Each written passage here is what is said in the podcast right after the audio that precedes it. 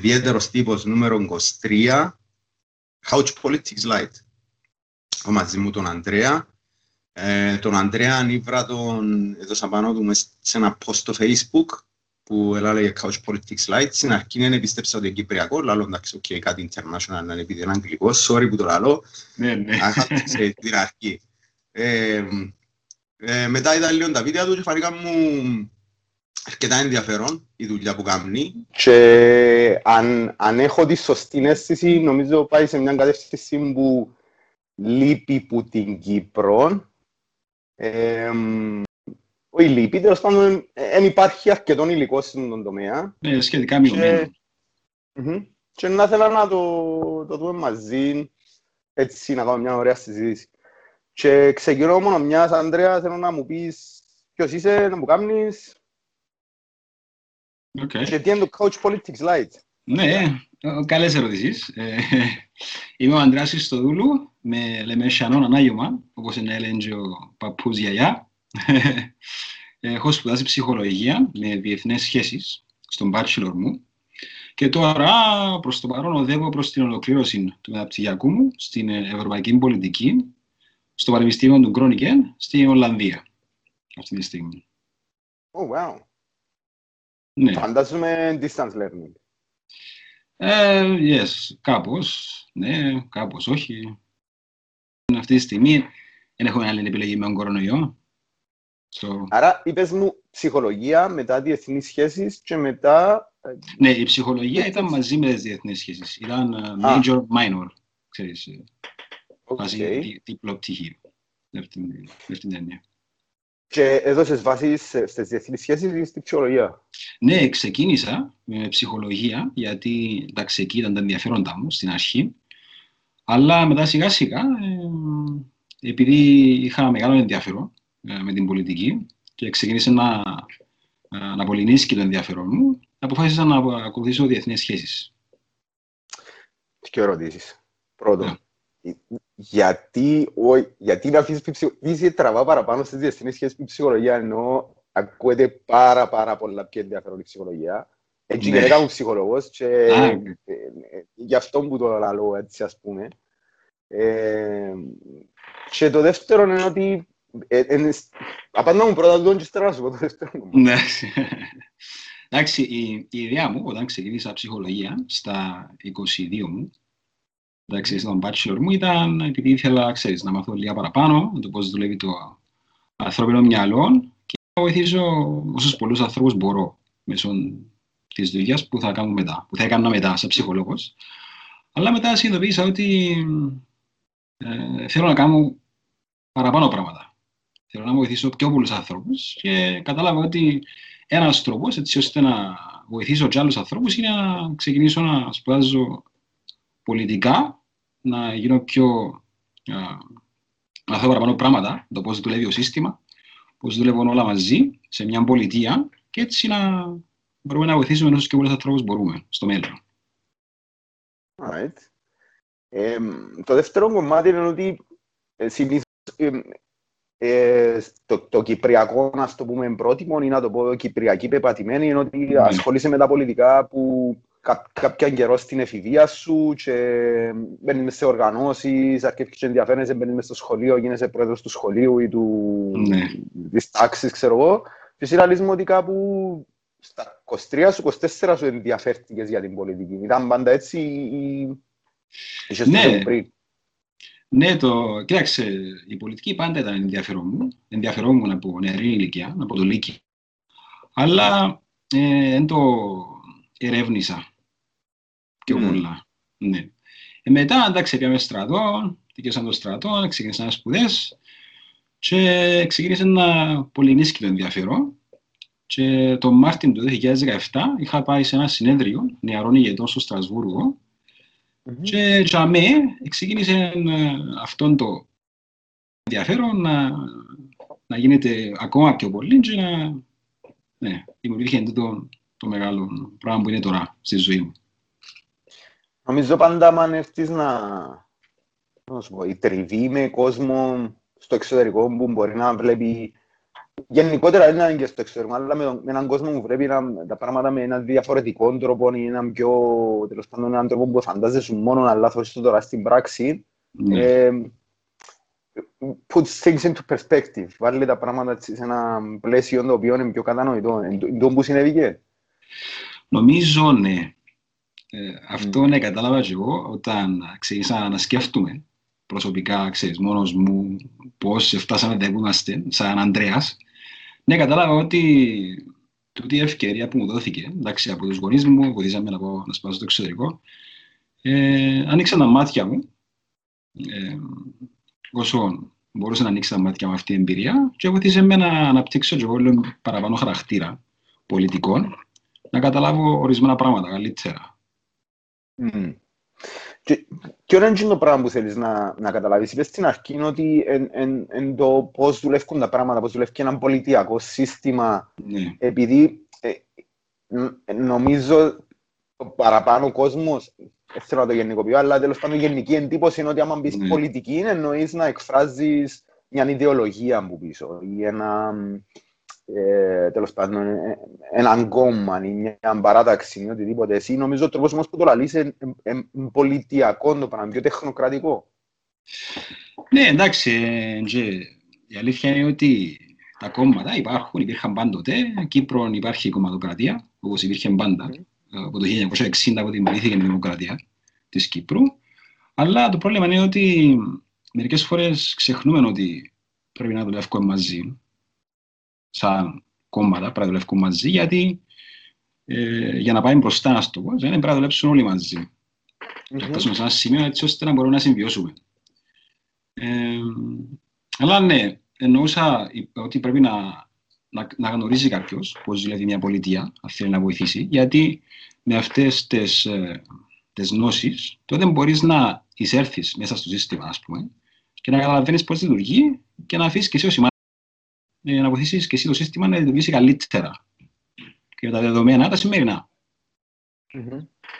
Ε, και γιατί είχαμε στο Couch Politics Light, για να καταλάβουμε Ναι, το concept, εντάξει. ας το πούμε. Ναι, η ιδέα του Couch Politics Light ε, γεννήθηκε στο νου μου όταν είδα ε, το τριματέρ του Al Jazeera. Α, για Ναι. τα χρυσά διαβατήρια. Με τα χρυσά Right. διαβατήρια, ναι. ναι. Θυμούμαι, ήμουν, ήμουν σπίτι, ήμουν πάνω στον καναπέ ε, και βλέπα τα νέα και έβαλα το Al Jazeera και είδα ότι έκαναν ντοκιμαντέρια στην Κύπρο. Και εγώ, τι ντοκιμαντέρια έκαναν στην Κύπρο. Εντάξει, και κάτσα είδα το, να σου πω την αλήθεια, μόλις το είδα, ε, επώνυσα. Τώρα επώνυσα σαν Άντρεας και σαν Κυπρέος. Ήταν πολλά, ναι, δυνατόν το χτύπημα.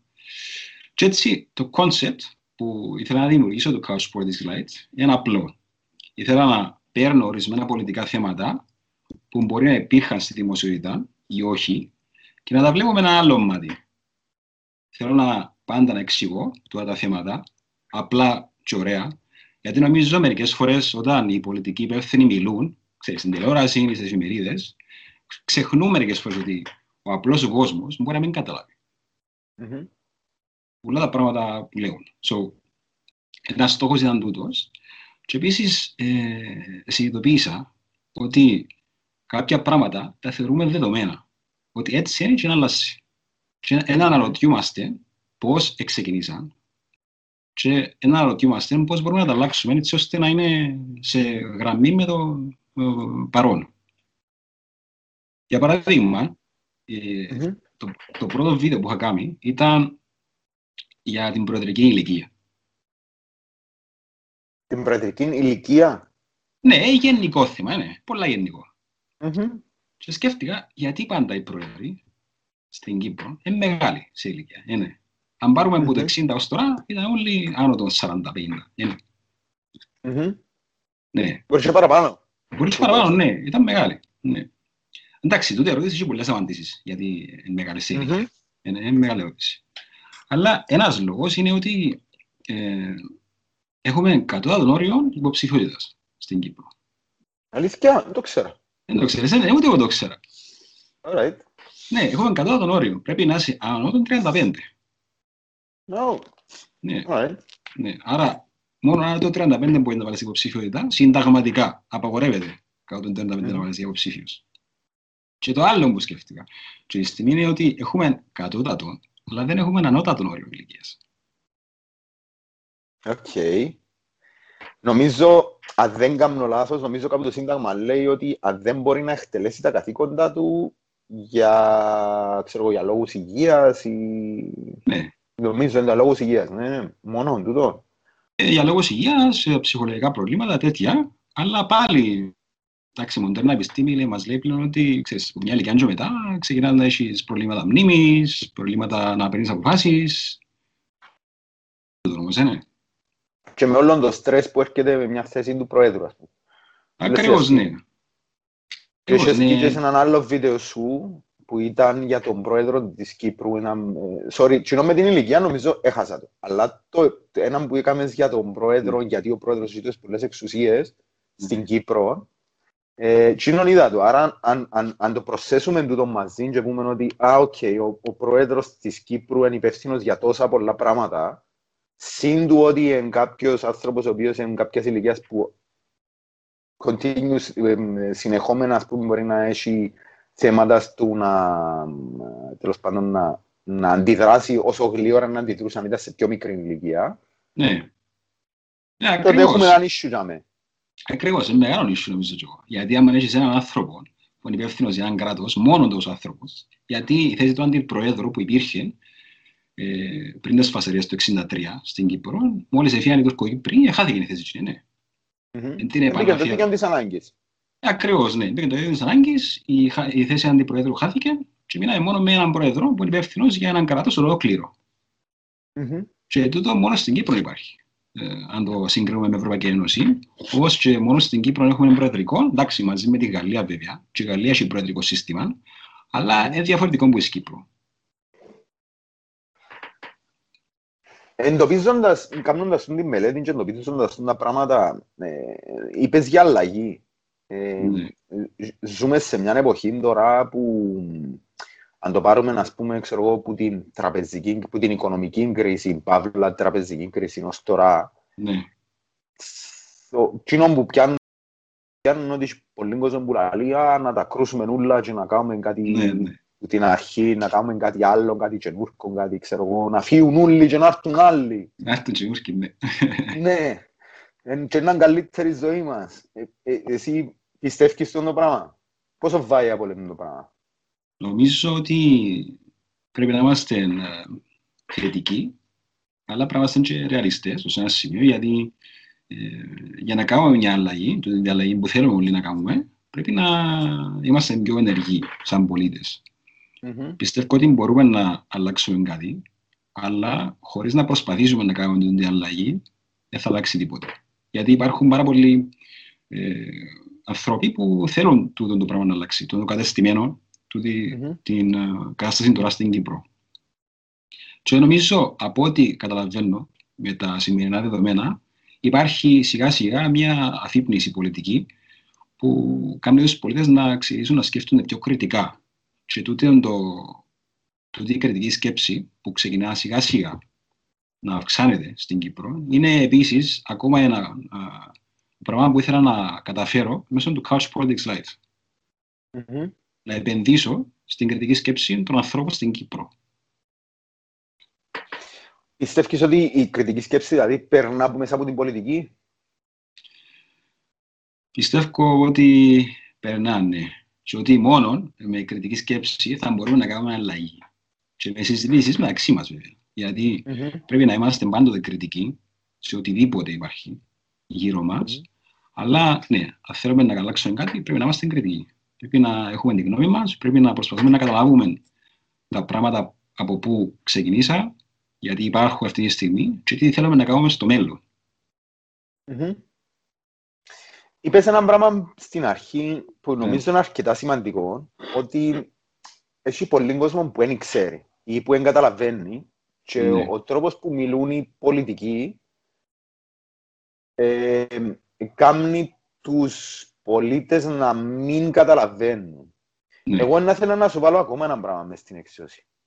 Μήπως είμαστε αδιάφοροι; Μήπως ε, θέλουμε να καταλάβουμε; Μπορεί ε... να μας τα απλά, αλλά ε, θέλουμε να, να, να, να, να, να αφιερώσουμε χρόνο να τα καταλάβουμε.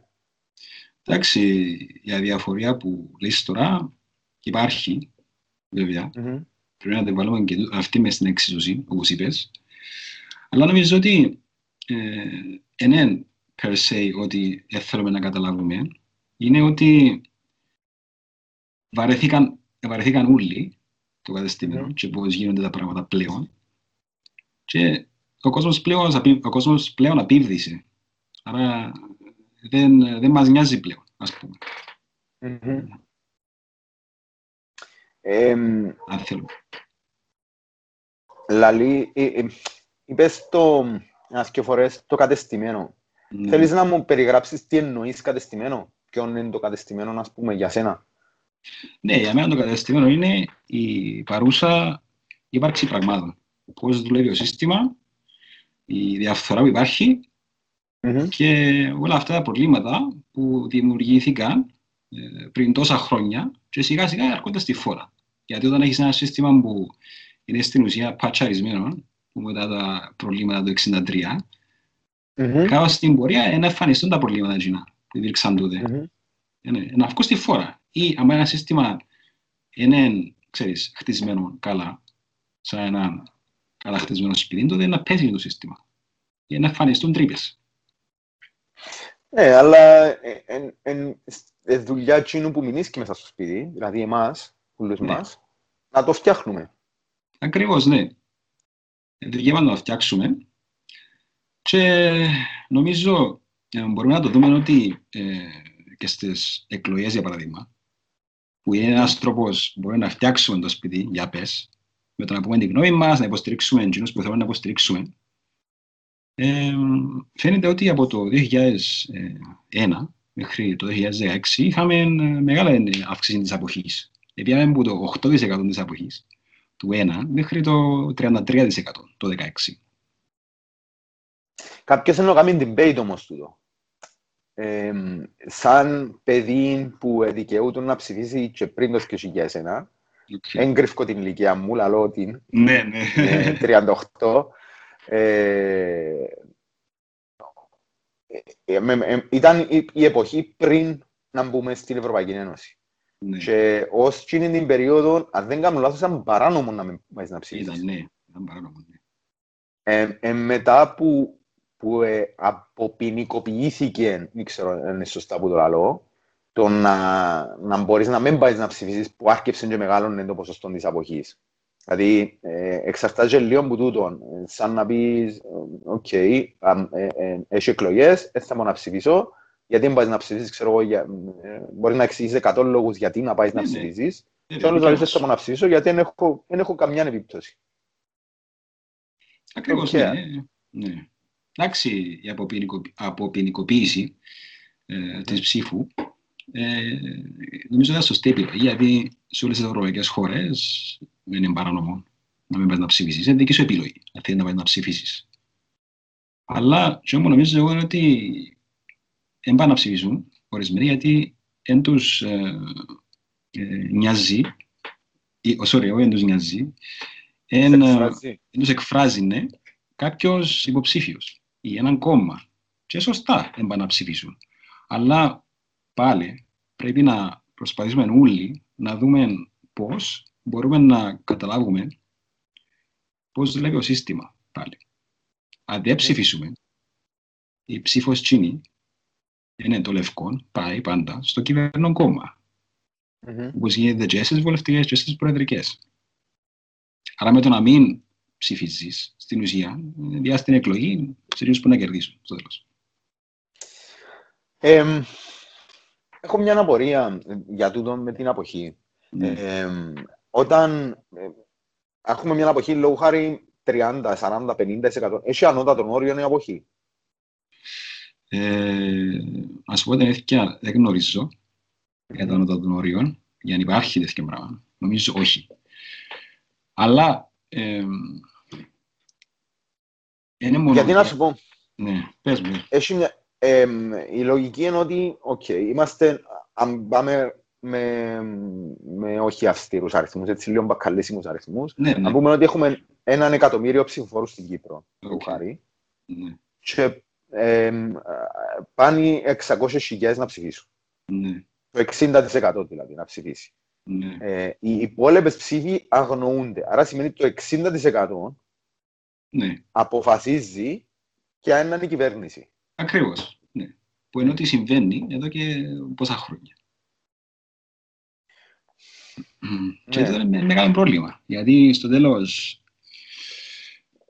παραπονιούμαστε ενώ δεν πάμε να ψηφίσουμε. Καταλάβες. Ε, ε, μια άποψη που την. Που, ε, τέλος πάντων, μια σκέψη δική μου που ήταν πάντα Ναι. η σκέψη μου είναι ότι Οκ, ακούεις κόσμο και λέει ότι α, εγώ δεν πάω να ψηφίσω γιατί και να πάω να ψηφίσω δεν θα αλλάξει κάτι. Ναι. Εννά βγουν πάλι οι ίδιοι. Εννά... ε, τα, ίδια, τα ίδια είναι τα πράγματα όπως πάντα. Ε, Είναι ήδη διεφθαρμένοι. Πουλάν για μένα, το ίδιο διεφθαρμένο πολιτικό σύστημα. Και κάνουν το λίγο debate το πράγμα. Διότι εκείνοι που φκαίνουν, εκείνοι που ψηφίζουν τα πρόσωπα τέλος πάντων, οι οι εκλεγέντες, είναι από εμάς που φκαίνουν. Δηλαδή Ναι. μπορεί να είναι ο γείτονας σου, ο αρφός σου, ο, ξέρω, εγώ, ο χορκανός σου, ο κάποιος που ξέρεις μες στη γειτονιά σου, οποιοςδήποτε. Ε, Εν και ήρθαν που τον ουρανό, εν και κατεβήκαν εξωγήινοι, εν και ήρθαν μια μέρα με το αεροπλάνο και κατεβήκαν και είπαν «ΟΚ, εντάξει, εμείς είμαστε μόνο τους τρεις επιλογές εσείς». Ακριβώς. Ακριβώς. Ε, ε, μα τούτη So είναι η what can we ιδέα. do? Τι μπορούμε να κάνουμε; Ε, What can we do? That's a good question. Είναι καλή ερώτηση. Αλλά πρέπει να μελετούμε πάντοτε ε, όταν Μμμ. έχουν εκλογές και που είναι υποψηφιότητα. Γιατί οι, οι πλήστοι ξέρουν μόνο τα μεγάλα κόμματα. Ναι. Ξέρουν μόνο Μμμ. το ΔΥΣΥ, το ΑΚΕΛ, το ΔΙΚΟ. Ξέρεις. Σχετικά τα κόμματα που ήταν σε δύναμη τα τελευταία 60 χρόνια δημοκρατίας. Μμμ. Αλλά υπάρχουν και άλλοι υποψήφοι. Υπάρχουν και άλλα κόμματα. Αυτή τη στιγμή, εντάξει, έχουμε κομματοκρατία ένα κόμμα, ε, γιατί έτσι είναι το κατεστημένο. Αλλά υπάρχουν και άλλες επιλογές. Δεν είναι όλοι το ίδιο. Και αυτή, ε, τούτη, τούτο το state of mind, τούτη είναι η ιδέα που έχουμε ότι είναι όλοι το ίδιο, δεν είναι έτσι. Πρέπει να βγούμε από το, το, το σκεπτικό. Γιατί μόνο να βγούμε από το σκεπτικό, μπορούμε να δούμε τα πράγματα πιο σφαιρικά. Μμμ. Και νομίζεις σε τούτον, ε, επειδή είδα ένα βίντεο σου που κάνεις για την οριζόντια ψηφοφορία στις Ναι. βουλευτικές εκλογές, νομίζεις ότι τούτον είναι να βοηθήσει η οριζόντια ψηφοφορία. Κοίταξε, οι έρευνες δείχνουν ότι βοηθά στο να Μμμ. βελτιωθεί το turnout, να πάνε να ψηφίσουν πιο πολλοί άνθρωποι. Γιατί τότε, όταν είναι οριζόντια ψηφοφορία, ο κόσμος στην ουσία δεν ψηφίζει μόνο κόμμα, ψηφίζει και άνθρωπο. Μμμ. Άρα στην ουσία, και αν που λέεις, OK, να ψηφίσω μόνο ένα κόμμα, ένα κόμμα δικαιούμαι να ψηφίσω, έτσι άγιο, τις βουλευτικές. Τώρα να μπορεί να ψηφίσεις άνθρωπο, όχι μόνο το κόμμα. Να σου κάνω ένα φανταστικό σενάριο. Ε, Αν, αν περάσει η οριζόντια ψηφοφορία ναι. Και στις πρώτες βουλευτικές εκλογές ξαναυκεί το 80% των ιδίων βουλευτών, τι μου θα γίνει. Εντάξει, για μένα είναι ένα τραγικό σενάριο. Κοίταξε, να σου πω αλήθεια, εγώ πιστεύω ότι είναι, είναι το επικρατέστερο σενάριο. Ότι είναι να έχεις και 80 και 90% επανάληψη των αποτελεσμάτων των εκλογών Ναι. με, με τη λογική του ότι, σε εξηγήσω, αν, αν, αν είσαι κάποιος άνθρωπος που θέλεις να, να βάλεις υποψηφιότητα και ε, να βάλεις βουλευτής και έχει κάποιες υποχρεώσεις το να είσαι βουλευτής, σωστά. Ναι. Να πράξεις συνεδρίες, να μελετάς, να διαβάζεις, να, να, να, να είσαι κοντά στον κόσμο, να ξέρεις, είναι full-time job, είναι παραπάνω Ναι. από full-time job. Ε, Εννοείται. Άρα σημαίνει ότι αν κάνεις οτιδήποτε άλλο στη ζωή σου, αν έχεις μια κανονική δουλειά, 9 με 5 ας πούμε, ή έχεις μια επιχείρηση που πρέπει να τη δικάσει ή οτιδήποτε, Ναι. ε, να πρέπει να την παρετήσεις για να κάνεις το πράγμα. Ναι, έτσι είναι. Συν, συν του ότι να κάνεις ένα campaign, μια καμπάνια για να, εκ- για να βγεις, γιατί είναι να απλά βάλεις και να λες, «ΟΚ, να βγω και να πω της γενέκας μου και το συγγενολόι μου να με ψηφίσει και να βγω». Δεν θα βγεις. Ε, οπότε, θέλει, θέλει πηγές, θέλει λεφτά, θέλει χρόνο, θέλει βούριστρο, θέλει οτιδήποτε. Συν του ότι υπάρχει και πιθανότητα να μην βγεις.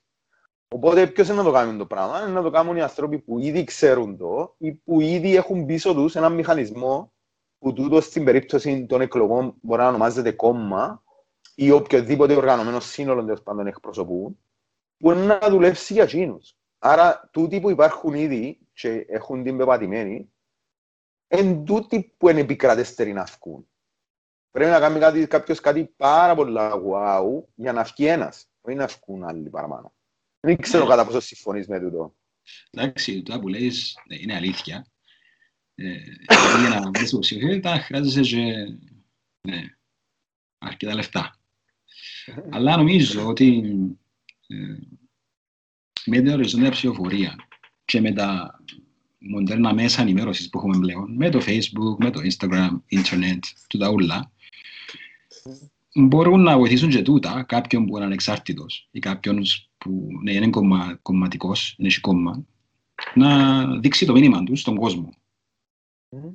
Ναι, μεν θα είναι πιο δύσκολο από τους κοινούς που είναι ήδη επιτεύγμενοι πολιτικοί στην πολιτική σκηνή, αλλά πιστεύω ότι μπορεί να βοηθήσει σε αυτό το μέσο.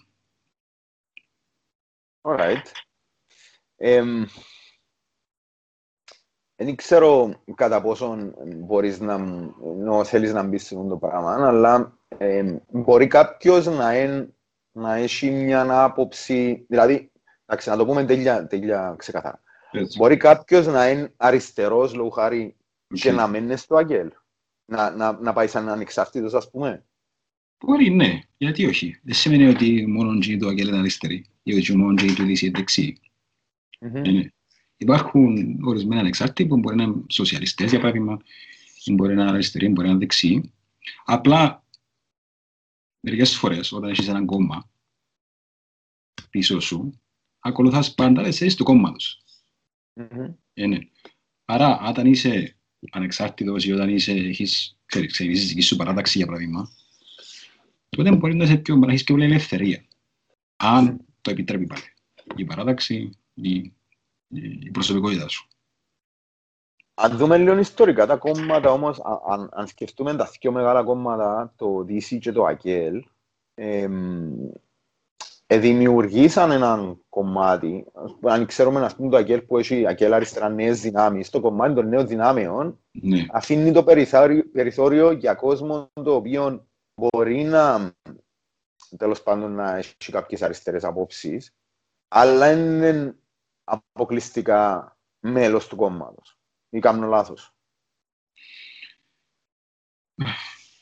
εντάξει, ε, δεν κάνεις λάθος. Υπάρχει περιθώριο, βέβαια, ε, Μμμ. και για τα δύο κόμματα. Δεν σημαίνει ότι και το DC, όταν είσαι μέσα στο DC είσαι μόνο δεξιός. Μπορεί να είσαι κέντρο δεξιός. Ή Μπορεί να Ναι, έχεις- επειδή υπάρχει και εκείνη η πλευρά, ναι. Ναι, ναι. Μπορεί να έχεις δεξιές ε, απόψεις, κέντρο-δεξιές.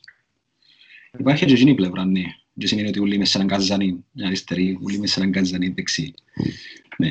Αλλά ε, πάλι, ορισμένοι μπορεί να είναι πιο ε, αριστεροί ή πιο δεξί και έτσι ώστε να φύγουν από τα μεγάλα κόμματα. Τούτο με την οριζόντια ψηφοφορία, νομίζω ότι η πίεση ήδη υπάρχει Ναι. Στο, στη, στη, ο, τέλος πάντων στο πολιτικό σύστημα να αλλάξει, να γίνει με οριζόντια ψηφοφορία, επειδή βλέποντας το βίντεο σου σκέφτηκα μια ή δύο περιπτώσεις τις οποίες, αν δεν κάνω λάθος, ήταν ο Κουλίας, ο οποίος ε, λόγω του ότι διαφώνησε με την άποψη του κόμματος του, ε, διαγράψαν τον που το κόμμα του, ενώ ήταν ήδη βουλευτής.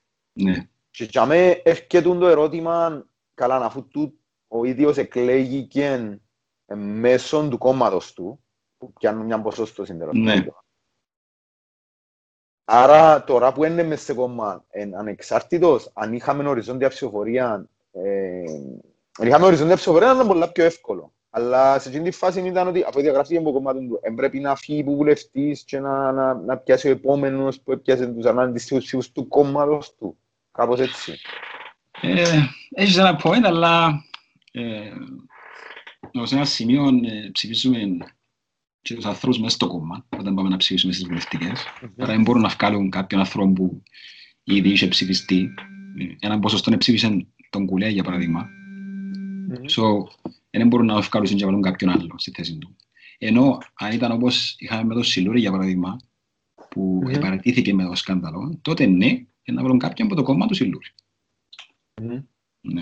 Ναι, αλλά το κάνει, εννοώ, αυξάνει την πίεση προς το να έχουμε μια πιο οριζόντια ψηφοφορία, να να ψηφίσουν πλέον άτομα και όχι μόνο να ψηφίσουν κόμματα και μετά άτομα. Ψηφίσουν άτομα και μετά... Ναι, Ε, υπήρχε, υπάρχει πίεση ακόμα. Έχει τώρα χρόνια που ξεκίνησε τούτη η πορεία για την οριζόντια ψηφοφορία από νομίζω την πλατφόρμα διαφάνεια τώρα που ήταν που ξεκίνησε τούτη την, ε, ναι, την πορεία με την οριζόντια ψηφοφορία και ψηφίστηκε στη Βουλή πρόσφατα. Καλοκαίρι, νομίζω, καλοκαίρι νομίζω που ήταν, αλλά καταψηφίστηκε μόνο με πολύ λίγους ψήφους, νομίζω ήταν πέντε ή έξι. Δεν Η διαφορά εννοείς. Η διαφορά ψήφων, ναι, υπέρ και κατά. Mm-hmm. Είχαν και δύο εποχές. Okay.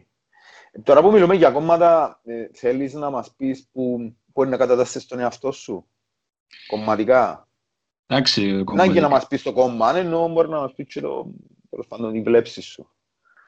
Εντάξει, προσωπικά, εγώ είμαι, μπορώ να πω, ανεκατάστατα τον εαυτό μου, θα έλεγα ότι είμαι κεντρικός.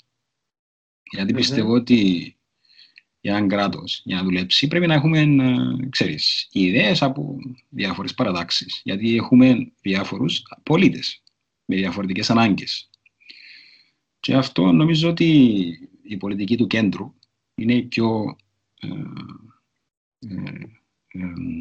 χρήσιμη το να λειτουργήσει έναν κράτος όσο πιο καλά γίνεται. Right. Ε, τούτον, ε, να σου πω, ε, ε, as a side joke, το καλό με το όσους ασχολούνται με πολιτική ναι. ενώ ότι δεν έχουν πρόβλημα να σου πούν και που ποιο παράταξη μπορεί να προέρχονται ή που, και που, που στεκούνται ιδεολογικά, που είναι το ακριβώς αντίθετο με τους αθλητικογράφους. Ναι. Πολλά ναι, ναι. ποτέ τα ομάδα είναι. Πάντα γράφουν, ξέρω εγώ, υποψιάζεσαι, α, τούτος, ξέρω εγώ, νομονιάτης, ένα ελίστας, ένα πόλο, είναι κάτι, ξέρω εγώ, αλλά πάντα έχεις υποψίες. Ποτέ δεν ευκαινεί ποτέ κανένας ξεκάθαρα να σου πει, α, ξέρεις φίλε μου, εγώ είμαι με τον Ολυμπιακό, ας πούμε. Δεν το... ξέρεις, φοβούνται οι αντιδράσεις μετά. Ναι, λαλή σου μετά δεν μπορώ να δουλέψω κάπου αλλού. Ναι, ναι. Ε, εσύ μπήκες, μπήκες ή είσαι μέσα σε κάποια παράταξη; Όχι, αυτή τη στιγμή δεν βρίσκομαι σε μια παράταξη, γιατί αυτή τη στιγμή δεν νομίζω ότι κάποιες ιδέες αντιπροσωπεύουν τα πιστεύω μου. Mm-hmm. Αυτή τη στιγμή, γι' αυτό ε, την τράβησα πίσω, προς το παρόν. Είναι λίγο ακραίο του όμως, ρε Ανδρέα. Ε, να πεις ότι έχει κάποια, κάτι που να σε εκφράζει. Μπορεί να πεις ότι σε εκφράζει 100%. Ναι. Αλλά κά, κάποια πράγματα, ας πούμε, πρέπει να βρεις κάποιον να λέει τα ίδια με σένα, αυτό και αν είσαι πάρα πολύ ριζοσπαστικός. Ναι, για ναι. Που για έναν κεντρό είναι πολλά περίεργο να πει ότι είναι ριζοσπαστικός. Εντάξει, ναι, σωστά. Αλλά, εντάξει, αυτή τη στιγμή δεν ήβρα κάτι που να είναι αντιπροσωπεύει 100%. Να με ρωτήσεις 60, μπορώ να σου πω. Αλλά 100 ακόμα. Και εντάξει, νομίζω μπορεί να βάλω και το όριο πολλά ψηλά. Ναι, όμως τούτο, τούτο, είναι, τούτο είναι, είναι η πολιτική, τούτο είναι το, το, το αποφασίζουμε. Από τη στιγμή που έχουμε ε, πλειοψηφική δημοκρατία και όχι ναι. ξέρω εγώ, να αποφασίζει ένας για όλες μοναρχία, μας το πούμε οτιδήποτε, ε, να πάει με τον που θέλει πλειοψηφία και η πλειοψηφία θα πάει με... Ε, κα, κανέναν δεν πιστεύω ότι μπορεί να βρίσκει ότι ταιρκάζουν 100% οι απόψεις του με κάτι, αλλά και εσύ δέχεσαι το και λες, οκ, εντάξει, εγώ με το 80% είμαι ικανοποιημένος με τον που είναι, με 60% είμαι ικανοποιημένος, ας πούμε. Ναι, βέβαια, είναι και διαφορά μαζί σου. Καλά που λες. Ε, Thank you. και πρέπει να υποχωρούμε μερικές φορές. Ε, αλλά εντάξει, προς το παρόν ακόμα ε, κοιτάζω προσωπικά σαν Ανδρέας. Να δω τι με ταιριάζει παραπάνω. Ε, είπες για την πλατφόρμα διαφάνεια τώρα. Δεν θέλω να μιλήσω για την πλατφόρμα γιατί δεν την ξέρω. Ναι, ε, ε, όμως κρατώ τη λέξη διαφάνεια, επειδή είπες την ένας και φορές και πριν. Ναι. Και δεν μπορεί να νοείς με τον όρο διαφάνεια, γιατί ε, συνήθως ε, ακούει, ακούμε πολύ κόσμο και λέει το ίδιο πράγμα, αλλά άμα, άμα ρωτήσεις να σου εξηγήσουν τι εννοούν, πολλοί εννοούν διαφορετικά πράγματα. Ε, ναι, έτσι. Τα πολιτικά θέματα είναι, δηλαδή, μια κουβέντα, έχει 50 διαφορετικές ε, απαντήσεις. Εντάξει, εγώ διαφάνεια εννοώ η κυβέρνηση mm-hmm. και τα κόμματα να είναι πιο ανοιχτοί στους να είναι κοντά στους πολίτες. Γιατί όταν έκαναμε δημοκρατία το 60, τούτο ήταν το point. Να φύγουμε από τους Άγγλους, να κάνουμε δημοκρατία μόνοι μας και να μας κυβερνούν άνθρωποι που είναι κοντά σε εμάς. Είναι Μμμ. αυτοκυβέρνηση. Διαφάνεια είναι βασικά να ξέρουμε τι γίνεται στο κράτος, να μην είμαστε μέσα στο σκοτάδι. Για παράδειγμα τώρα με το, τον προπολογισμό του 2021, που είναι καυστικό Μμμ. θέμα αυτή τη στιγμή, που λένε ότι μπορεί να μην δεν περάσει την ψυχολογία του χρόνου και μπορεί να μείνουν πολλοί χωρίς συντάξεις, επιδόματα και τέτοια. Μμμ. Ένας από τους λόγους που δεν περνά το προπολογισμός είναι λόγω της διαφάνειας, της ανύπαρκτης διαφάνειας. Επειδή η Μμμ. κυβέρνηση δεν διά τους φακέλους των πολιτικογραφήσεων στο γενικό ελεκτή. Μμμ. Ε, ναι, και αυτό είναι πρόβλημα διαφάνειας. Γιατί η κυβέρνηση δεν δίνει στους πολίτες τα στοιχεία ή δεν, είναι, δεν προσπαθεί να, να δείξει πρόσωπο. Προσπαθεί να δείξει πρόσωπο και να μην δείξει στον πολίτη αυτό που πρέπει να δείξει. Μμμ. Να ξέρουμε και εμείς τι γίνεται. Ναι. Ε, άκουγα μια συζήτηση στο ραδιόφωνο όμως για αυτό το πράγμα και κάποιοι διαφωνούσαν με το πράγμα.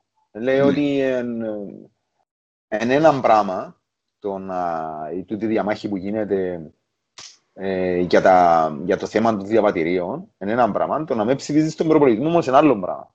Ε, δεν μπορείς να κρατάς το κράτος ας πούμε πίσω το κρατάς σε εισαγωγικά, πάρα πολλά εισαγωγικά, ε, όμοιρων του, για, για κάτι που έχει να κάνει με ένα, ένα θέμα μόνο, για όλα τα άλλα που εξαρτούνται με τον προπολογισμό, όπως είπες και εσύ, επιδόματα και συντάξεις και οτιδήποτε.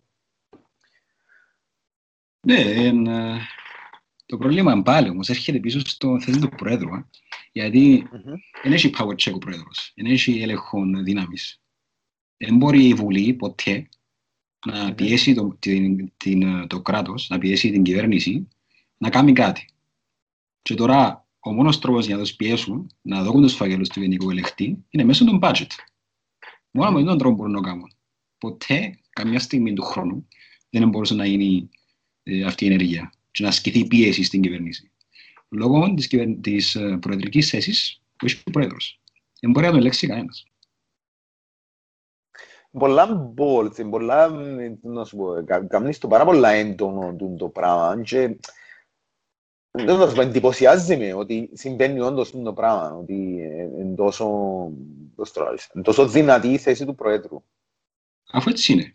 Έχει υπουργικό συμβούλιο, βάλει ευκάλλει υπουργούς. Είναι όπως στην Αμερική που αν βάλει ο πρόεδρος της Αμερικής υπουργών, περνά από, το, ε, από τη Βουλή τους τζιαμέ, ξέρεις, ρωτούνται ερωτήσεις των υπουργών που θέλουν να μπει, τέτοια, και μόνο να δεχτεί η Βουλή περνά ο υπουργός και γίνεται υπουργός οικονομικό για παράδειγμα. Οκ. Ναι. Αλλά πρέπει να έχεις το κοινοβούλιο, δηλαδή κοινοβούλιο είναι η γερουσία. Αν πας Κοινοβούλιο, κοινοβούλιο. Έχουν και άθικο. Οκ. Έχουν και άθικο. Έναν ε, σύστημα και το δύο περίπου. Right. Πες ότι, εντάξει, το, το, το θέμα της διαφάνειας είναι ότι, να, να, κον- είπες το, να κοντά στον πολίτη, κάνω το λίγο debate εγώ το πράγμα. Ε, ε, ε, ε, διαφωνώ μαζί σου, εντελώς, αλλά μ, έχω κάποια, κάποιες σκέψεις που, ε, ας πούμε, το θέμα των πολιτογραφήσεων, που Ναι. είναι τώρα καίριο θέμα, έχει πόσον καιρό, εσύ μείνεις και Λεμεσό, Ναι, ναι. Λεμεσιανός. Οκ. Ειδικά οι Λεμεσιανοί που το ζουν και ξέρουν το, που το ζουν τόσο καιρό τώρα και βλέπουν το τι γίνεται, ενώ έχει πάρα πολύ καιρό που λένε ότι κάτι συμβαίνει ας πούμε με το πράγμα. Ε, ε, γίνεται ας πούμε τόσο μεγάλες επενδύσεις στη Λεμεσόν που καλά δεν είναι και τόσο μεγάλες επενδύσεις στη Ναι. Λεμεσόν, αλλά εγώ που μίλησα και με φίλους μου Λεμεσανούς είναι ότι βλέπουν έναν παραλογισμό να υπάρχει. Ε, πάρα πολλά λεφτά που ξοθιάζονται, υπερβολικά μεγάλα κτίρια τα οποία δεν αξιοποιούνται, μπορεί να μην αξιοποιούνται τόσο πολλά. Ε, κόσμος που έρχεται κυρίως που, που το Ανατολικό Μπλοκ και τη Ρωσία, που Ναι. δεν ήξερες με τι κάνουν, με πού δουλεύουν, με πού βρίσκουν τα Ε, όλα τα ναι. λεφτά. Διαφάνεια το Δεκαλίστα. αντίθετο. Ναι, ε, ε, εν τούτο το πράγμα. δηλαδή, Άρα, καμπανάκια θέλω να πω ότι έχει καιρό που παίζουν. Γιατί το αθυμηθήκαμε τώρα, καταλαβες. Δεν που θέλω να πω. Ε, να σου πω την αλήθεια, να χρησιμοποιήσω έναν απόλυτος κυπριακό, μετα, μια πολιτική, απόλυτη κυπριακή μεταφορά. Νομίζω ότι ε, στην Κύπρο Η Κύπρος είναι μια φουκού. Γεμάτη κάρβουνα. Και γεμάτη κάρβουνα. Ε, γεμάτη κάρβουνα. Μόλις ε, έβαλαν το ο Al Jazeera τη συνέντευξη online και ήταν και στο κανάλι τους, έπαιρε φω- έπειρα φωτιά τα καρβούνα. ε, και σιγά σιγά είχαμε με το, με το Σύπρα, Μμμ. ε, πήρε εσύ έναν άλλο πετρελαιό, ε, και άφκει φωτιά, άφκει, άφκει, άφκει, άφκει, ε, στο τέλος ένα πάρει πουρλότον και να κρούσουν όλα. Το κακό με την φουκούν όμως ξέρεις ποια είναι; Ότι τα Ναι. κάρβουνα αν αυκούν, παίρνουν τον πυράν τους, μετά κάνουν σταχτό που πάνω Και σβήνουν. και μετά σβήνουν. Και Πρέπει να έρθεις εσύ που πάνω να το κάνεις με το... Να μου το λαλείς. Δεν ήξερα να μου το λαλούν. Ε, τέλος λίγο πάντων, το δεν το αέρα. έργα- ναι. Ναι, για να φύγει ο στάχτος του πάνω και να ξαναπάρει φωτιά. Αλλά σιγοπαίρνει. Εν τούτο το κακό. Βλέπω σε ότι παρακολουθάς τα τα πράγματα. Ε, Πες μου και για το Σύπρα, πες μου και για τις πολιτογραφίσεις και το Al Jazeera, και ξέρω εγώ. Ε, Πόσο παρακολουθάς την επικαιρότητα; Προσπαθώ να είμαι όσο πιο ενήμερος γίνεται, γιατί τώρα τα προβλήματα που βλέπουμε τώρα στην τηλε- τηλεόραση είναι και δημιουργήθηκαν εχθές, προχτές. Είναι σίγουρα, δεν το που σου λέω. Ναι, ε, χρόνια, όπως είπες και εσύ. Ε, χρόνια και όπως τα είδαμε τότε να δούμε κι άλλα πιστορκό, κάπως στην πορεία. Μέχρι τις επόμενες βουλευτικές, το Μάιν το 21 και τις επόμενες προεδρικές. Μμμ. Γι' αυτό προσπαθώ να είμαι όσο πιο ενήμερος γίνεται και μέσω του Couch Politics Live επίσης να ασκώ μια κριτική σκέψη. Γιατί θέλω και άλλοι άνθρωποι μέσω των α, συζητήσεων που κάνω εγώ να σκεφτούν και εκείνοι. Γιατί γίνονται τούτα ούλα και γιατί υπάρχουν. Γιατί πρέπει να μην έχουμε τόση πολύ διαφορά. Να μην έχουμε τόσο πολλά προβλήματα σαν κράτος. Ναι. Ε, ε, να θέλω να σε ρωτήσω ποια είναι η άποψή σου για το μαζί τα φάγαμε.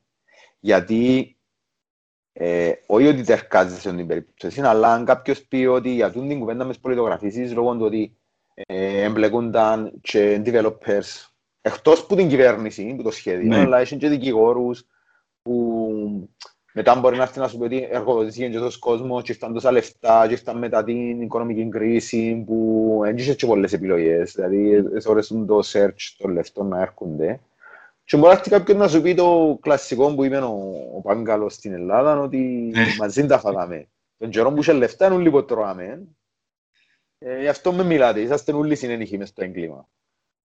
Δεν ξέρω πώς Εντάξει, το βλέπεις εσύ εδώ. Εντάξει, είναι Ε, ακραίο, αλλά Ναι. Ε, τούτη κουβέντα ε, εντάξει, είναι ιστορική. Αλλά νομίζω εμ, ε, το μαζί να φάγαμε εν μετρά τρόπος που δουλεύκα χτίσματα, που δουλεύκα για μεροκάματο, που ήθελα, ξέρεις, να τα στην οικογένεια τους. Δεν ξέρω, μπορεί να μην ξέρας. Τι γίνεται. Μπορεί να ξέραν developers, αλλά μπορεί να μην ξέραν χτιστάες. Μπορεί να μην ξέραν άνθρωποι που έκαναν τα έργα. Για παράδειγμα. Αλλά η κυβέρνηση ξέρει. Μμμ. Άρα δεν μπορούμε να φταίξουμε το σύνολο. Είναι μαζί που τα φάγαμε. Ορισμένοι φάγαμε παραπάνω από τους υπόλοιπους. Και έτσι, ναι, και που φάνε τα ψίχουλα, παίρνει το κοινό στο, στο ζωνάρι, για παράδειγμα. ναι. Και είναι κρίμα. Ε, να πρέπει να τους παίρνει το ζωνάρι, όπως το είπες. Εγώ νομίζω όταν αν δεν ήξερες κάτι, όταν δεν υπάρχει διαφάνεια, δεν μπορεί να φταίξεις. Όταν δεν ξέρεις Ναι. τι γίνεται, ή πού θα προέρχονται τα λεφτά σαν άνθρωπος, δεν μπορείς να φταίεις. Γιατί εσύ εκείνη τη στιγμή σκέφτεσαι να πάω δουλειά, γιατί πρέπει να ταΐσω το γιο μου, την κόρη μου, την οικογένεια μου. Ναι. Να σου πω, να σου κάνω ακόμα πιο, λι- πιο δύσκολη την ερώτηση. Κάνε. Ε, αν δεν κάνω λάθος, κάπου μες στο, είναι στο Σύνταγμα, είναι σ- κάπου, κάπου έχει ένα νόμο τέλος πάντων που λέει ότι η άγνοια του νόμου, δηλαδή να Μμ. πεις ότι δεν ήξερα ότι είναι το πράγμα που έκανα είναι παράνομο, δεν είναι δικαιολογία. Ναι, εντάξει, ε, σωστό γι' αυτό. Ε, είναι άγνοια του νόμου, Δυσκολεύομαι αλλά- πολλά, ξέρω το, αλλά... Ναι, τώρα έχεις να μες στη γωνιά. Αλλά κοιτάξτε, ε, πάλι νομίζω ότι ε, από μια φάση και μετά δεν φταίει ένας υπάλληλος για κάτι που ε, έκανε ε, υπό τις οδηγίες του, που πάνω του, για παράδειγμα του υπεύθυνου του. Μμμ. Άρα αν ε, ήταν οι μάστροι και έκαναν ε, ό,τι θέλασαι και λέει αν τον υπαλλήλων κάνετε ό,τι σας λέμε, χωρίς να ξέρουν οι υπαλλήλοι τι γίνεται. Τώρα αν δεν αναρωτηθήκαν οι υπαλλήλοι, γιατί έχει τόσα λεφτά, γιατί χτίζουμε πολύ πολλά, τότε έτσι είναι άλλη κουβέντα, αν δεν αναρωτηθήκαν. Γι' αυτό πάλι κάνουμε το Couch Politics Lights, για να είμαστε πιο κριτική σκέψη, να σκεφτόμαστε λίγο παραπάνω. Αλλά πάλι, νομίζω, δεν φταίει ο απλός πολίτης. Ή όπως το κόρεμα του που είχαμε, δεν φταίει οι απλοί πολίτες που πληρώσαν. Για το κόρεμα που έγινε. Τι έφτεξασαι.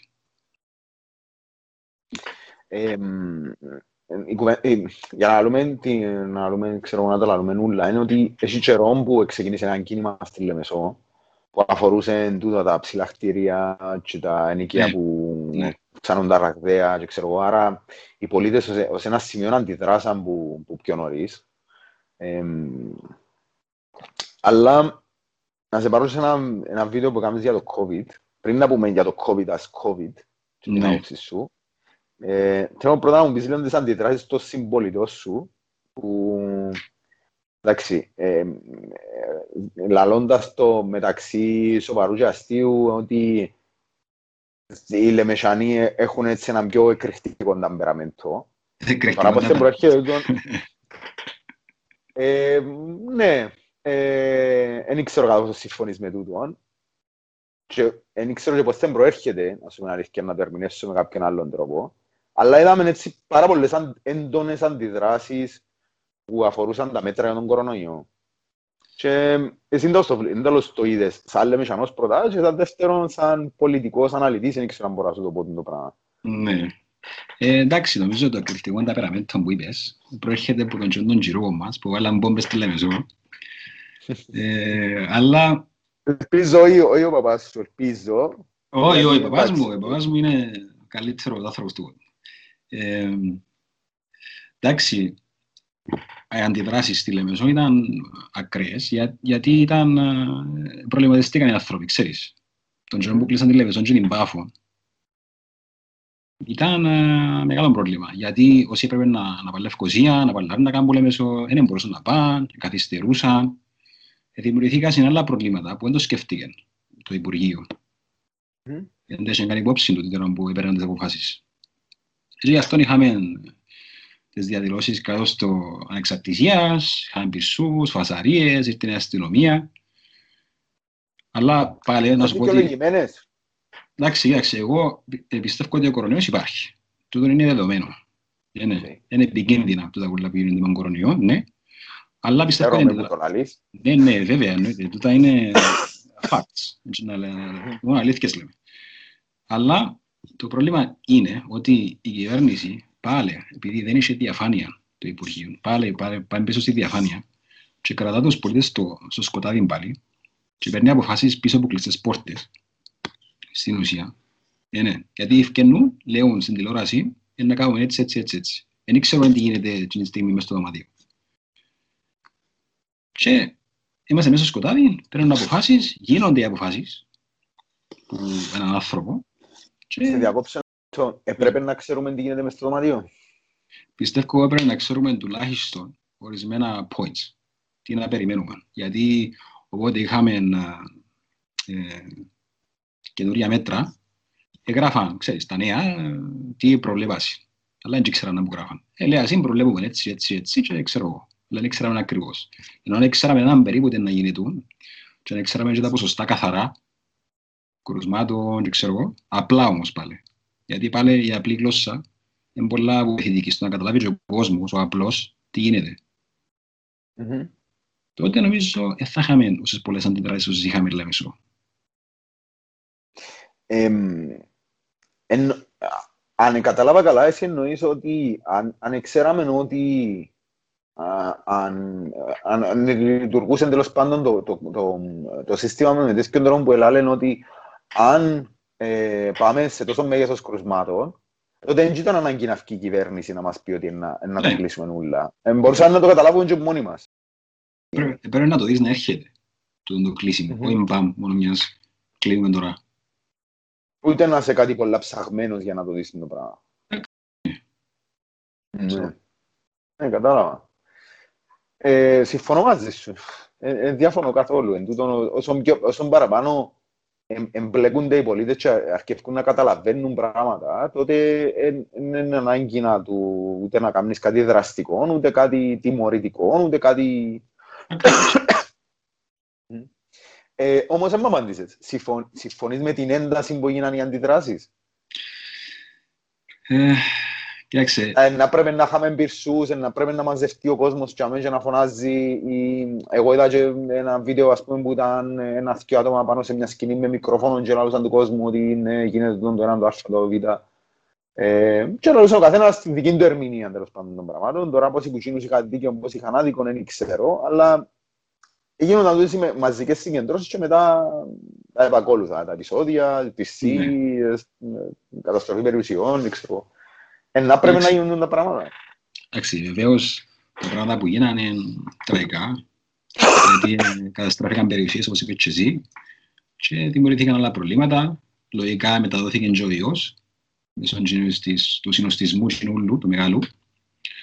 Άρα νομίζω σε ένα σημείο η διαδήλωση έγινε για ένα σκοπό, έτσι ώστε να πούν οι πολίτες ότι κοιτάξτε, έχουμε παράπονο, σαν λέμε σως ξέρουμε ότι τα κρούσματα υπάρχουν, αλλά νιώθουμε ότι ε, μας ακούει η κυβέρνηση, ε, ορισμένοι που ήταν για μέ, ξέρεις, τη δουλειά τους, δεν πάνε δουλειά, δεν έχουν μισθό. Άρα νομίζω υπήρχε μια δικαιολογία σωστή, αλλά με τα επεισόδια που γίναν, που ήταν εντάξει, ακραία σε ένα σημείο, δεν ήταν σωστά. Αλλά χάθηκαν τα μηνύματα, νομίζω, μέσα από όλο το χάος που είναι. Χάσαν το δίκαιο τους. Και την ημέρα, ναι. Νομίζω ναι. Γιατί έτσι ξεκίνησε. Ξεκίνησε σαν μια ειρηνική διαδήλωση. Και μετά μεταφέρθηκε σε πυρσούς και αστυνομία και ξέρω. Mm. Και φτάνοντας στο, στο τελευταίο για να με σε κουράσω πάρα πολλά, ε, ε, για τον κορονοϊό. Θέλω να μιλήσω για τον κορονοϊό. Εντάξει, επειδή είπες μου το ότι υπάρχει ο κορονοϊός, νομίζω δεν έπρεπε να κάνω ερώτηση αν, υπά, αν νομίζουμε ότι υπάρχει ή όχι. Mm. Ε, και επειδή μιλούμε για πολιτική, ε, το θέμα είναι μια πολλά μεγάλη πολιτική διάσταση. Ε, νομίζω έρχεται να συνδεθεί, ένα σημείο έρχεται να συνδεθεί η πολιτική με την επιστήμη. Γιατί ως τώρα η επιστήμη, τα debates που υπήρχαν ήταν οικονομικά και πιο παλιά με τη θρησκεία. Αναιρούσαν τα θρησκευτικά, ναι. το ότι επίστευκε ο κόσμος και τώρα το οικονομικό εννοώ ότι συνδέθηκε με η τεχνολογία συνδέθηκε με την οικονομία που βλέπουμε τι μεγάλες επιχειρήσεις. Τώρα δεν ξέρω, πιο πλούσιο στον κόσμο είναι ο Bezos, που είναι ο. Amazon. Ναι. ναι, που είναι ο πρόεδρος μιας εταιρείας τεχνολογίας. Ο δεύτερος είναι ο Zuckerberg, αν δεν κάνω πάλι εταιρεία τεχνολογίας. Ναι. Ή είναι ο Elon Musk, τέλος πάντων να ψάξεις και δεις τις πρώτες εταιρείες εν τεχνολογίας.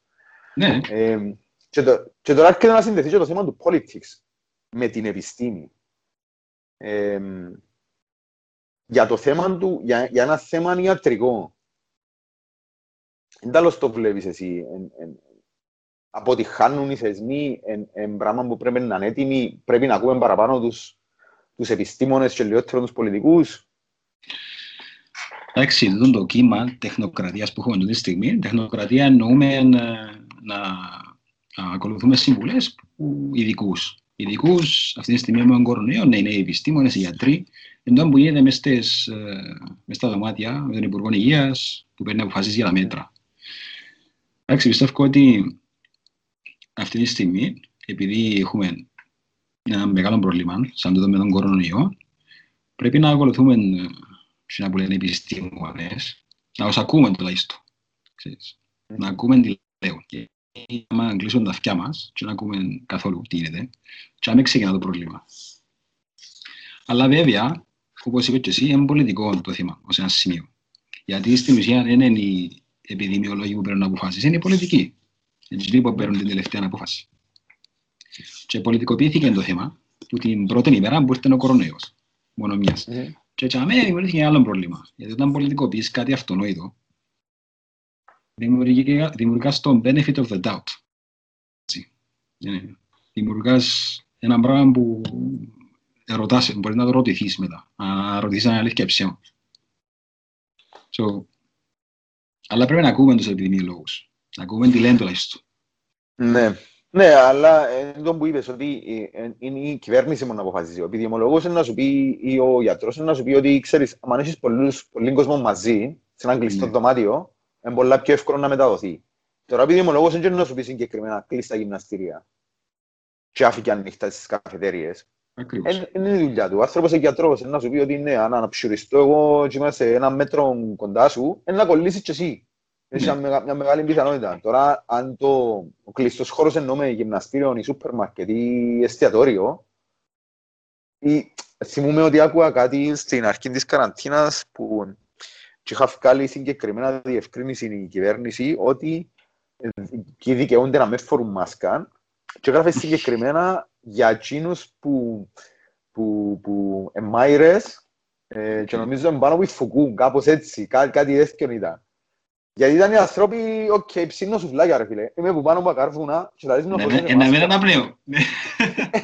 Ναι, δεν κάνει που, εντάξει, να σου πω την αλήθεια, ε, αν το πάρουμε τέτοια επιστημονικά, τέτοια ιατρικά, είσαι που πάνω από κάρβουνα και έρχεται όλος ο καπνός μέσα. Αν φορείς μάσκα, μπορεί να είναι και καλό που σου κάνει. Ακριβώς. Και τραβά λίγο το, την καπνίλα. Εντάξει, αυτό το πρόβλημα με τα δια- διάφορα μέτρα φαίνεται αν το πάρεις και στο εξωτερικό, να. γιατί αν συγκρίνουμε τα μέτρα στην Κύπρο με τα μέτρα σε άλλες χώρες είναι διαφορετικά. Αν πάεις για παράδειγμα Ολλανδία, είναι ανοιχτά τα γυμναστήρια, αλλά φορείς μάσκα μέσα στο γυμναστήριο. Alright. Ναι. Άρα η διοργάνωση... Είναι πολιτική αποφάση. Ναι, είναι πολιτική αποφάση καθαρή. Μμμ. Δεν έχει κάτι, δεν ξέρουμε τώρα αυτή τη στιγμή ακριβώς ε, τι γίνεται με τον κορονοϊό. Γιατί είναι πρωτόκοντρο η κατάσταση τούτη. Πρώτη φορά είχαμε τόση μεγάλη πανδημία. Είχαμε την πανδημία την Ισπανική το 1912, αλλά τότε ήταν άλλες κατάστασεις. Δεν είχαμε μοντέρνα επιστήμη, δεν είχαν, δεν ήξεραν που γίνεται, περπατούσαν και πεθάνεις σκηνό δίπλα τους. Ξέρεις. Δεν είχαμε κράτος όπως εν την έννοια του κράτους σήμερα. Ακριβώς, ναι, δεν είχαμε καν κράτος. Δεν ήξεραμε τι γίνεται. Γενικά. Οι ενέργειες δεν ψηφίζαν νομίζω το 1912. Ε, ναι. γιατί στην ψηφίζα, είχαμε Σημεία. σκλάβους. Ναι, ναι. Ναι. Εντάξει, δεν είχαμε σκλάβους, νομίζω είχε... ε, Δεν ξέρω. Μπορεί σε κάποιους τόπους να είχαν ακόμα. Ε, υπήρχαν. Υπήρχαν μέσω άλλων μέσων. Όπως στην Αμερική, όταν δημιουργήσαν διαφορετικές νομοθεσίες για να... Ναι, μεν να μην υπήρχαν σκλάβοι, αλλά έβαλαν τους ε, Αφροαμερικάνους στη φυλακή και δουλεύκασαν στα, ξέρεις, για πολλά χαμηλά, χαμηλούς μισθούς. Segregation χωρίς να καταλάβεις. τι Ακριβώς. γίνεται. Ναι. Με την Αμερική δεν τα γνώμη είναι εσείς. Αυτό που γίνανε όλο με το Τραμπ. Το Παναήρι, τέλος πάντων, των Αμερικάνικων εκλογών και του, του, του Προέδρου που... Ε, δώστε να το πω τώρα. Έφυγε. Ε, ε, κατά την έφυγε. άποψη μου, έναν έφυγε. Ε, μα έφυγε, αλλά έφευκε. Εσύ να με φύγεις. Ουε, να φύγει, πρέπει να φύγει. Ακόμα να κάνει όμως ομιλία να, και να πει ότι έχασε, α. Μμμ. Αλλά η άποψη μου σχετικά μαζί με, τον, με τις εκλογές στην Αμερική ήταν ότι ήταν, ένιωσα όταν το παρακολουθούσα ότι ήταν ένα τεράστιο συμβάν, ξέρεις. Και ήταν τεράστιο συμβάν γιατί τούτες εκλογές που είχαν οι Αμερικάνοι ήταν α, πολλά σημαδιακές. Γιατί τέσσερα Μαλακές χρόνια, ως προς τι; τέσσερα χρόνια με τον, με τον Τραμπ αλλάξαν πάρα πολλά πράγματα. Ευκάλαν την Αμερική που το συνθήκη ε, του Παρισιού Μμμ. για την αλλαγή κλίματος. Ξέρετε, και δημιουργήσε άλλες διάφορες ε, πολιτικές που ήταν πολλά αντίθετες με τον Ομπάμα που ήταν πριν. Μμμ. Και εντάξει, τώρα... Τώρα; Ε, α- αν, αν πιάμε και μεταφέρουμε το στην κυπριακή πραγματικότητα, εσύ που το ψάχνεις και παραπάνω, πρώτα να πει αν αύριο γίνουν προεδρικές εκλογές και ο Αναστασιάδης και ο αντίπαλος του ή ξέρω εγώ να, να πει ότι εφεύκω. Σε πράγμα τι γίνεται. Δεν είναι συνταγματικό. Να πρέπει να πιάνει το στρατό, να πρέπει να πιάνει την εθνική φρουρά να έρθει να μου βγάλει σύμπο προεδρικό. Τόσο σοβαρό μιλάς με τον τρόπο. Ε, δεν έχει άλλη επιλογή. Αν δεν φευκείς, ε, πώς να σε βγάλουμε. Αλλά εντάξει, Κύπρο, επειδή είμαστε, ξέρεις, ε, είμαστε όλοι φίλοι, so, δεν έχει έτσι προβλήματα. Το μόνο που θυμούμε ότι έγινε κάτι με τον πρόεδρο ε, με, τη, με τη διαδικασία τέλος πάντων της προεδρικής εκλογής, αν δεν κάνω λάθος πρέπει να ήταν κάπου στο δύο, τέσσερα, πότε είχαμε προεδρικές, κάπου για μένα. Ναι. Ε, που ήταν, ε, ε, ήταν ο απερχόμενος πρόεδρος, ήταν ο Γλαυκός ο Κληρίδης και Χριστόφκης. νομίζω... Όχι, που ευκήγαινε ο Τάσος Παπαδόπουλος. Α, το, α, το τέσσερα. Ναι, ναι, ναι, ναι, sorry, ναι. Ναι, ε, Μμμ. σε εκείνες τις εκλογές, αν δεν κάνω λάθος, είχε βάλει, ήταν υποψήφοι ο Μαρκίδης, Ναι. ο, ο Τάσος, ένας θυμίζει και άλλοι, και ήταν, ήταν να βάλει ο Κληρίδης και λαλεί να ολοκληρώσω λαλεί την, ε, την ένταξη της Κύπρου και μετά να φύγω. Κάπως έτσι που το είπε. Δεν ξέρω αν το Ναι, θυμάσαι. ναι, όταν ήταν 80... Πόσα χρόνια, 81 που ήταν νομίζω, δεν ξέρω. Έχω ιδέα. Ε, ναι. Ε, Είναι έτσι που το είπε. Είχε πει ότι να μπω, α, και αν βγω, ψηφίστε με να βγω και μόλις, ε, ξέρω εγώ, ολοκληρωθεί η ένταξη της Κύπρου, αν δεν κάνω λάθος, ή κάτι τέλος πάντων είχε πει ότι να μπω και να κάνω δύο χρόνια, ύστερα να παρατήσω και ξανακάμνετε εκλογές. Κάπως έτσι. ναι, αλλά έτσι πράγμα να γίνει, δεν γίνεται. δεν γίνεται. Βάλω ξυπάλλω, δεν γίνεται. Ναι, έτσι πράγμα δεν γίνεται, αλλά εντάξει. ε, Επειδή ξεκίνησε τη διαδικασία ο Κλήρητης, Μμμ. για να μπούμε στην ΕΟΚ τότε, στην Μμμ. Ευρωπαϊκή Ένωση, ε, εντάξει, ήθελε να δικαιώσει το έργο του άνθρωπος, λογικό. Αλλά αυτή τη στιγμή, από ό,τι φάνηκε τότε, είναι ο κόσμος να ξαναρθεί ο κλήρης. Και αυτόν πήγαμε τα σε Παπαδόπουλον και μπήκαμε στην Ευρωπαϊκή Ένωση, είχαμε το όχι στο σχέδιο ΝΑΝΑ και τα διάφορα άλλα πράγματα που γίνανε. Και τον καιρό. Έχει πολύ καιρό να ακούσα τη λέξη νεόκ. Ναι, Πάρα πολύ ναι, καιρό. πάρα πολύ καιρό. Ε, το τελευταίο πράγμα να σου πω είναι για, το, για τούτον πάλι με το αμερικάνικο να έρθει, το σύστημα να έρθει δάμε. Είπες μου ότι αλλάξαν πάρα πολλά, πολλά πράγματα με τον Τραμπ και στην Αμερική σε σύγκριση με πριν με τον Ομπάμα και σαν, βλέποντας το σαν ένα πιο τέλος πάντων ε, εγώ είμαι λίγο περίπου της άποψης ότι στην Κύπρο τίποτε να αλλάσει και όλα αλλάσουν. Οκ. Δηλαδή θεωρούμε ότι η ζωή μας είναι η ίδια, ε, να αλλάσει ποτέ, αλλά κάθε μέρα συμβαίνει κάτι το οποίο είναι συνειδητοποιημένο ότι αλλάσει τη ζωή μας. Επειδή είμαστε μικρός τόπος και είναι πολλά εύκολο να αλλάξουμε πράγματα. Ναι. Και εν τω που θέλω να σου πω, λαλούμε όλοι για το κατεστημένο, ε, είπαμε, είπαμε αρκετές φορές το κατεστημένο σε αυτή τη συνέντευξη τώρα. Ε, και όμως να έχουμε, αν έχουμε προεδρικές εκλογές και είναι κάποιος άλλος πρόεδρος, μπορεί κάποιος πρόεδρος να αλλάξει το κατεστημένο; Δηλαδή πες ότι φτιάχνει κάποιος πρόεδρος που δεν είναι εκείνο που λαλούμε κατεστημένο. Μπορεί Ναι. να το αλλάξει; Κοιτάξτε, όπως είπαμε και στην αρχή, ο πρόεδρος της Κυπριακής Δημοκρατίας έχει μεγάλη δύναμη. Να συγκρίνουμε με άλλα προεδρικά συστήματα, με Αμερική και Γαλλία, έχει πολύ μεγάλη δύναμη στο κράτος του. So, πιστεύω ότι με εκλογή κάποιου προέδρου που μπορεί να έχει άλλες ιδέες, δηλαδή μια αλλαγή μπορεί να γίνει. Γιατί υπάρχει δύναμη. Υπάρχει εξουσία και μπορεί να γίνουν αλλαγές, μόνο όμως αν θέλει ο πρόεδρος. Δεν είναι. Ναι. Άρα εσύ νομίζεις ότι αν σε κάποια φάση τέλος πάντων βγάλουμε έναν πρόεδρο όπως ευκάλεμε σε μια φάση η- η Ελλάδα το Τσίπρα που Ναι. υποτίθεται ότι έρχεται από ένα χώρο εκτός του κατεστημένου ε, που τη ριζοσπαστική αριστερά που ήταν ε, κάτι εντελώς διαφορετικό από ό,τι εκλέγεται Ατόμικος. από εκείνα τα χρόνια. Ότι μπορεί να αλλάξουν πράγματα και να γίνει η Κύπρος γη της Ευαγγελίας. Και της Ευαγγελίας. Εντάξει, το πρόβλημα που βγαίνει ο Τσίπρας ήταν επίσης ότι είχε πολύ πίεση από την Ευρωπαϊκή Επιτροπή για να δεχτεί τα διάφορα πακέτα, για τα μνημόνια. Γι' αυτό μπορεί να μην είδαν όσες αλλαγές όσες ήθελαν να δουν οι Έλληνες, αλλά πιστεύω υπό άλλες συνθήκες ότι ε, θα μπορούσαν να γίνουν παραπάνω αλλαγές, αν ε, επιτρέπονταν που τα δεδομένα είναι του καιρού. Μμ. Εννοείς ότι, ναι, οκ, είχαν και τον περιορισμό με τα μέτρα τα... Ναι, γιατί είχαν βγει και είπαν ότι να σχίσουν το μνημόνιο και να κάνουν και να φτιάσουν και να ράνουμε, αλλά τελικά πήγαν και ψηφίσαν το επόμενο μνημόνιο. Ναι, επειδή ε, Δεν γίνεται να μην ψηφίσεις μνημόνιο. Ακριβώς, ναι. Ήταν σε τόσο ε, μεγάλο σημείο που δεν υπήρχε άλλη επιλογή. Μμ. Alright. Cool. Και με τούτο να κλείσουμε, Αντρέα. Ήταν ο ιδιαίτερος τύπος νούμερο 23, Couch Politics Light. Πού σε βρίσκω, Αντρέα; Βρίσκεσαι στο Couch Politics Live, στο Facebook, YouTube, Instagram, είμαστε παντού και Twitter. Τουιτάρεις συχνά; Τάρω μερικές φορές. Παραπάνω Facebook. Οκ. Okay. Εντάξει, ευχαριστώ για τη συζήτηση, ήταν πάρα πολύ ωραία. Thank you. Να τα ξαναπούμε, πιστεύω, μπορεί να είναι στην επόμενη πολιτική κρίση. Να είσαι καλά, ευχαριστώ πολύ ε, και ελπίζω να ξαπούμε κι εγώ. Καλό.